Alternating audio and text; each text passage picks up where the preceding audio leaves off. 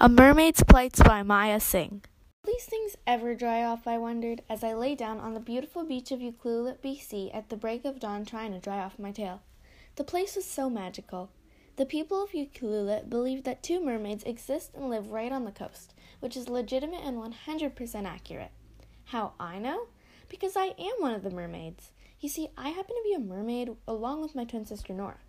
No one in the entire district but our guardians knows about us, and we've kept our secret for 10 years. Allow me to introduce myself. I'm 13 year old Cora Evans. The whole mermaid business started when we were having a picnic. It was Mom, Dad, Nora, and I. I remember it starting to rain. Then came thunder and soon lightning. Immediately we ran to find shelter, but we were too late. The lightning struck Mom and then Dad, and Nora and I were hit as well, for they were holding us. We were only three years old at the time. Mom and Dad died that night. Nora and I used our parents' phone to contact our relatives. We were distraught and panicked while waiting for Mom's brother, Uncle Mike, and his aunt, wife, Aunt Clara, to come pick us up. We eventually moved into their beach house. Nora and I were still in shock from the accident, and it took us a week until we finally settled into our new environment. In that week, Nora and I never even bothered to take a shower and barely ate. It was one shower after that week of depression when we finally realized. I went into the shower, and ten seconds after touching the water, I grew a blue and green tail. I knew I had to keep it a secret. It was when Nora showered and I saw what happened to her, we realized that we had become mermaids.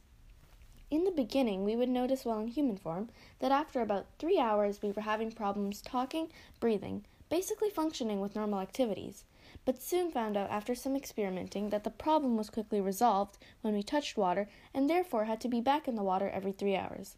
It was a live or die situation at the time, but eventually we came to realize that we would only lose our magical powers. Ever since then, we've had to take care of each other and keep the secret from everyone, plus, we had to avoid watering when mingling with crowds. Our parents left us with an enormous fortune and had already paid for our school tuition, so we were all set for now. But enough of the history. I finished drying off and desperately ran to school. After almost three hours, I told my teacher I had to use the bathroom, but instead I ran towards the beach. There, in a small bush, I saw Nora steaming herself so she could run to school and take my place. Hey, Nora, take your time. I came out way too early, I said. Oh, okay, she responded. Don't you think that Miss Doris will be suspicious of us? asked Nora. Oh, whatever, we'll figure something out, I replied. Bye. I dived into the water. Three hours later, Nora joined me at a cave we like to call the pool chamber, and we went over what each of us had learned that day in school. What are you doing? shrieked Nora. Um, math? I replied, confused. We've gone over this so many times. How come you don't understand these fractions yet? Focus! Do you know how frustrated Uncle Mike and Aunt Clara will be if you fail the math test tomorrow? she asked. Yeah, I do. Thanks for the reminder. I'll see you at home, I said, and shot through the water. I wish mom and dad were here. They always knew how to help me learn and comforted me when I didn't do great on tests, I thought. I realized I was famished and hastened my speed from the ocean world in a blur. I reached home, ate dinner, and went to bed dreading tomorrow's dumb fraction test. I woke up late the next morning to Nora's voice in the next room calling for me. I frantically bustled around the room to get ready for school and headed off. We took the test during the first hour of school, and we were to receive our marks during the third hour. Eventually, it was time to get our results. The teacher, Miss Doris, walked around the room handing test papers back to the students. There was a blend of happy, sad, angry, and confused faces. I wondered how mine would look. Finally, Miss Doris handed me my paper. I was as nervous as a singer on stage to turn it over, so my friend Kara turned it over for me. I got a D? That's impossible! I've never gotten a D before, even on fractions. I checked the time and saw that I had seven minutes before I had to leave. I took the risk and stood in line to discuss my mark. By the time I reached the head of the line, I had five minutes left. Miss Doris, there is no way I got a D, I whispered.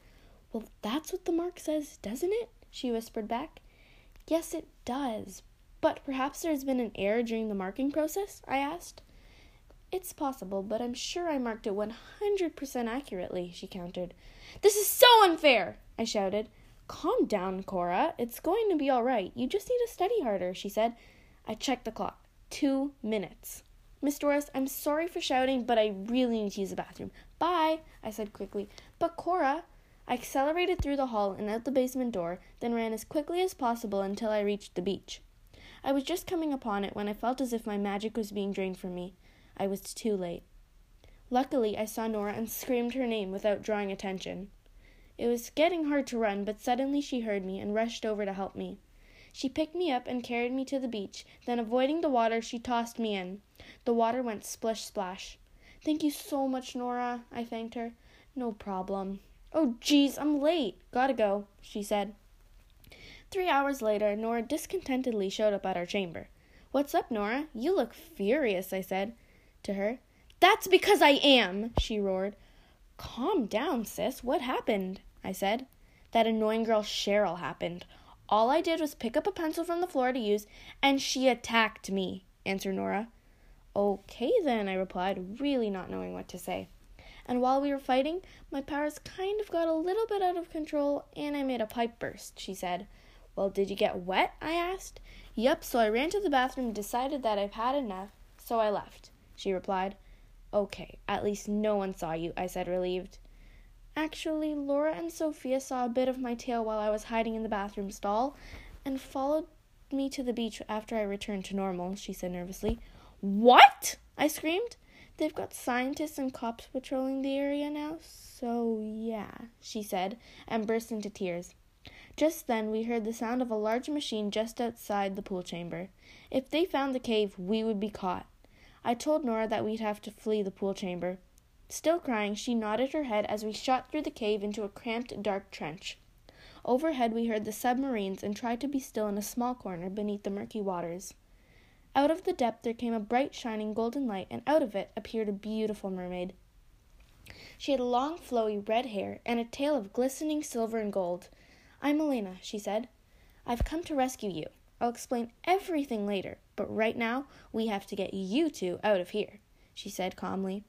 She asked us to hold each of her hands, and as soon as we did, we spun around, and suddenly we were in a modern world full of mermaids and mermen. It was wonderful.